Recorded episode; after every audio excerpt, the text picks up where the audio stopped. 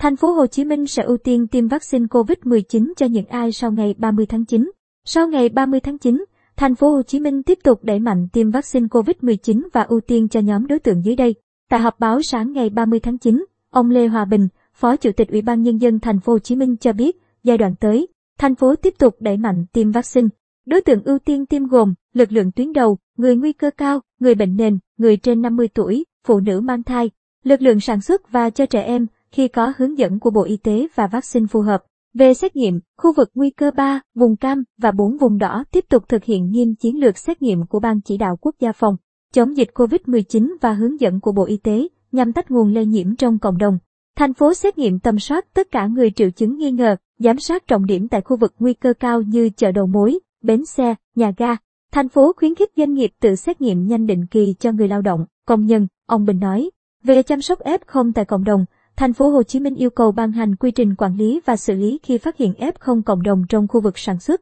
kinh doanh, dịch vụ và khu vực khác phù hợp với yêu cầu trong tình hình mới, đảm bảo an toàn, vừa không làm gián đoạn các hoạt động. Các quận, huyện, thành phố Thủ Đức phải đưa ra kế hoạch thiết lập trạm y tế lưu động và tổ chăm sóc F0, đảm bảo 100% các trạm y tế có oxy y tế và kịp thời cấp cứu cho F0 đang cách ly tại nhà. Đồng thời phát huy tổ phản ứng nhanh COVID tại địa phương trên tất cả địa bàn phường, xã, thị trấn. Các địa phương phải có phương án thiết lập trạm y tế lưu động tại khu, cụm công nghiệp, ông Bình nhấn mạnh. Mô hình 3 tầng điều trị tiếp tục được duy trì. Bệnh viện chuyên khoa nhiễm và Bệnh viện đa khoa nghiên cứu lập khoa COVID-19. Trong giai đoạn tới các cơ sở y tế cần phục hồi lại hoạt động để chữa trị COVID-19 và các bệnh khác nữa, ông Bình nói. Thành phố Hồ Chí Minh cũng yêu cầu tất cả các cơ quan, đơn vị nhà nước, cơ sở sản xuất, kinh doanh, dịch vụ được phép hoạt động trên địa bàn thành phố phải đăng ký mã QR tại địa chỉ http 2 gạch chéo gạch chéo antoan gạch ngang covid thành phố hồ chí minh gov vn